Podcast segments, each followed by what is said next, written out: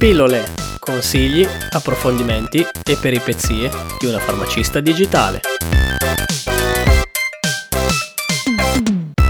Tutti e buon 2020, buon inizio dell'anno. Ci siamo lasciati alle spalle un anno pieno di novità. Io e Alice abbiamo messo in piedi nel 2019 il blog alicefarmacis.it e questo fantastico podcast. Ci auguriamo che continui così. Ora iniziamo questa prima puntata dell'anno più felici che mai. Ciao a tutti! Manuel frena l'entusiasmo che oggi devo rinominare la puntata Che pizza 2 balls, perché oggi si parla di contabilità. Oh my god, Alice hai deciso di cambiare lavoro e fare la commercialista? Assolutamente no, ma purtroppo questo bel lavoro a volte è inframmezzato da decreti, cambiamenti, insomma, robe non da farmacisti. Ah, fammi indovinare, fatturazione elettronica, scontrino elettronico, cassa, tessera sanitaria, agenzia delle entrate, oddio Alice no! Ebbene sì, purtroppo quando si è in farmacia non si vedono solo farmaci, ma essendo anche un esercizio commerciale ti ritrovi ad avere a che fare anche con queste cose. Allora, facciamola rapida ed indolore e vi spiego a grandi linee i cambiamenti. Il 17 dicembre 2019 il decreto fiscale 124-2019 ha ricevuto il via libera definitivo dal Senato, quindi ormai è definitivo. Vi riporto i cambiamenti che a mio avviso reputo più interessanti interessanti. Allora, ogni scontrino permetterà di partecipare ad una lotteria. Questa sarà ufficiale da luglio 2020, si presume. Chi ha un'attività non è sanzionabile se si rifiuta di trasmettere il codice lotteria del contribuente, ma può essere denunciato dal consumatore, quindi non è una cosa molto carina. Per i titolari di partita IVA, senza POS, pagamento bancomat e carte di credito, insomma, per il momento non è multabile. Si introduce un credito di imposta POS per le commissioni pagate alle banche per i pagamenti elettronici. Per il 2020 ci sono dei limiti anche di circolazione del contante. Dal 1 luglio del 2020 l'uso del contante passa da 3.000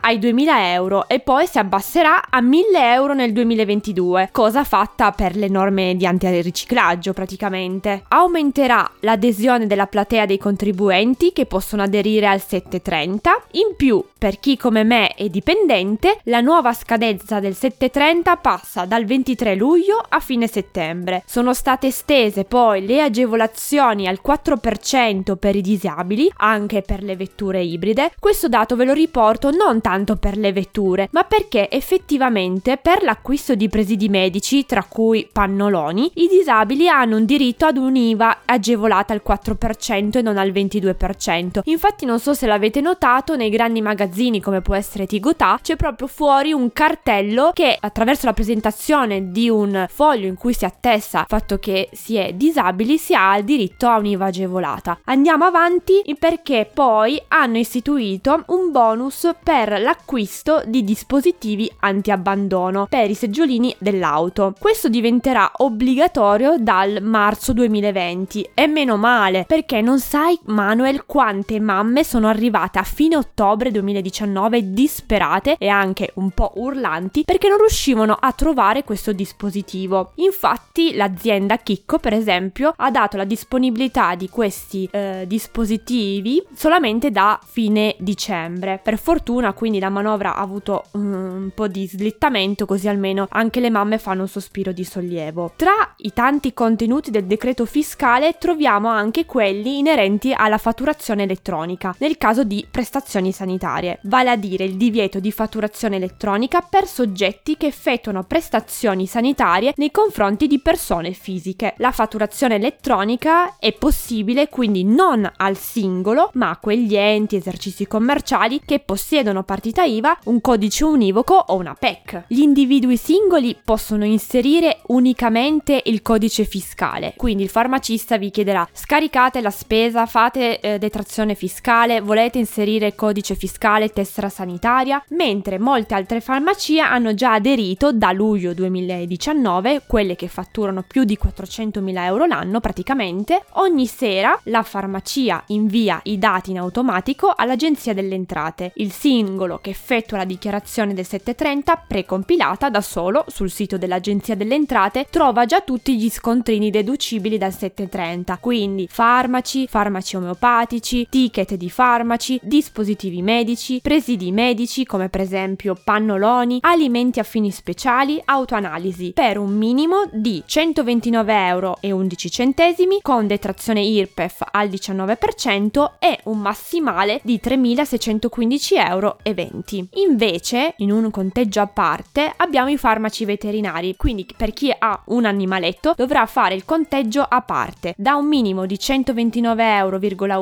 fino a un massimo di 500 euro con detrazione IRPEF al 22%. Da tutto questo conto escludiamo i parafarmaci e i cosmetici. Invece, per le farmacie che hanno un fatturato sotto i 400.000 euro hanno l'obbligo dell'immissione dello scontrino elettronico a partire dal 1 gennaio 2020. Ci sono anche altri cambiamenti? Tra le altre misure passa poi la cosiddetta tampon tax, praticamente col passaggio dell'IVA dal 22% al 5% sui prodotti compostabili, lavabili e sulle coppette mestruali. Che annata che ci aspetta! Abbiamo lasciato il 2019 con l'obbligo di pagare i sacchetti biodegradabili e adesso iniziamo il 2020 con l'abbassamento delle tasse sulle coppette mestruali. Comunque Alice, ti conviene anche parlare della PEC dati i tuoi trascorsi.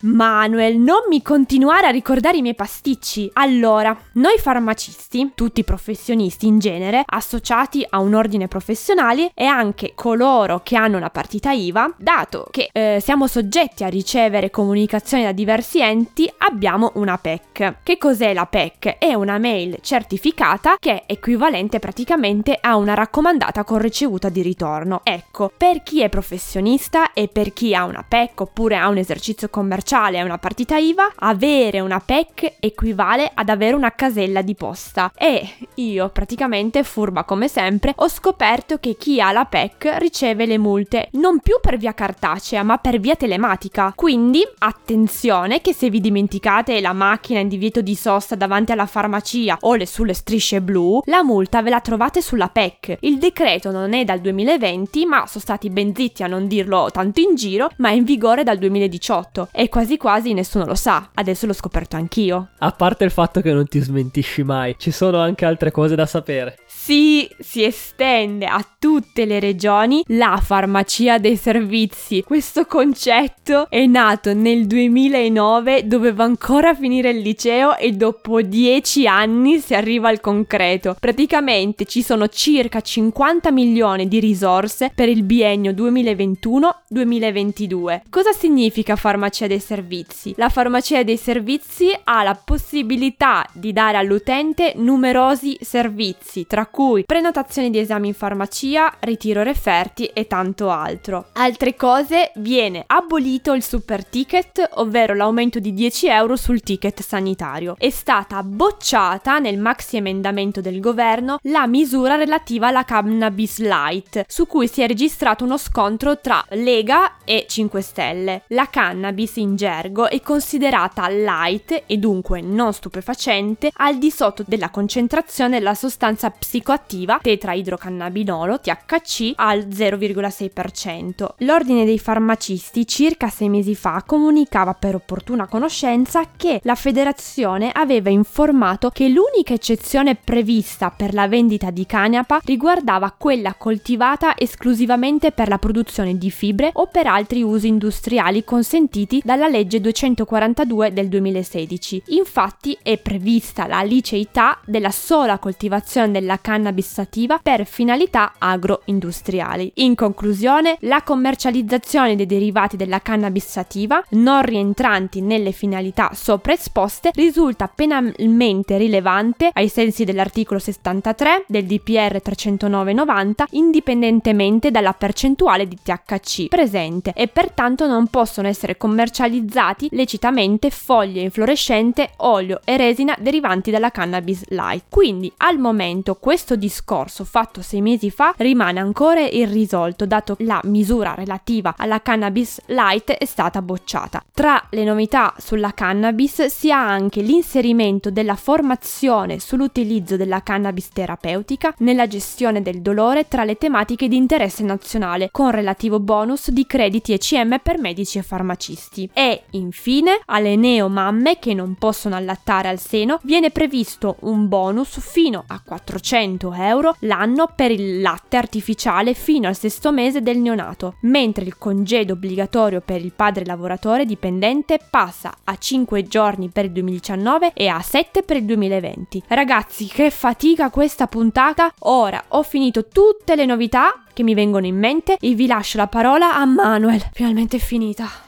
Ebbene, noi come sempre vi ricordiamo di visitare il sito web www.alicepharmacist.it, la pagina Instagram Sorry I am a pharmacist e se non l'avete ancora fatto di iscrivervi a questo podcast. Per farlo trovate tutte le informazioni sul sito web www.pillolepodcast.it. Anche per oggi è tutto, un felice anno nuovo a tutti e alla prossima puntata. Buon 2020! Ciao! Ciao!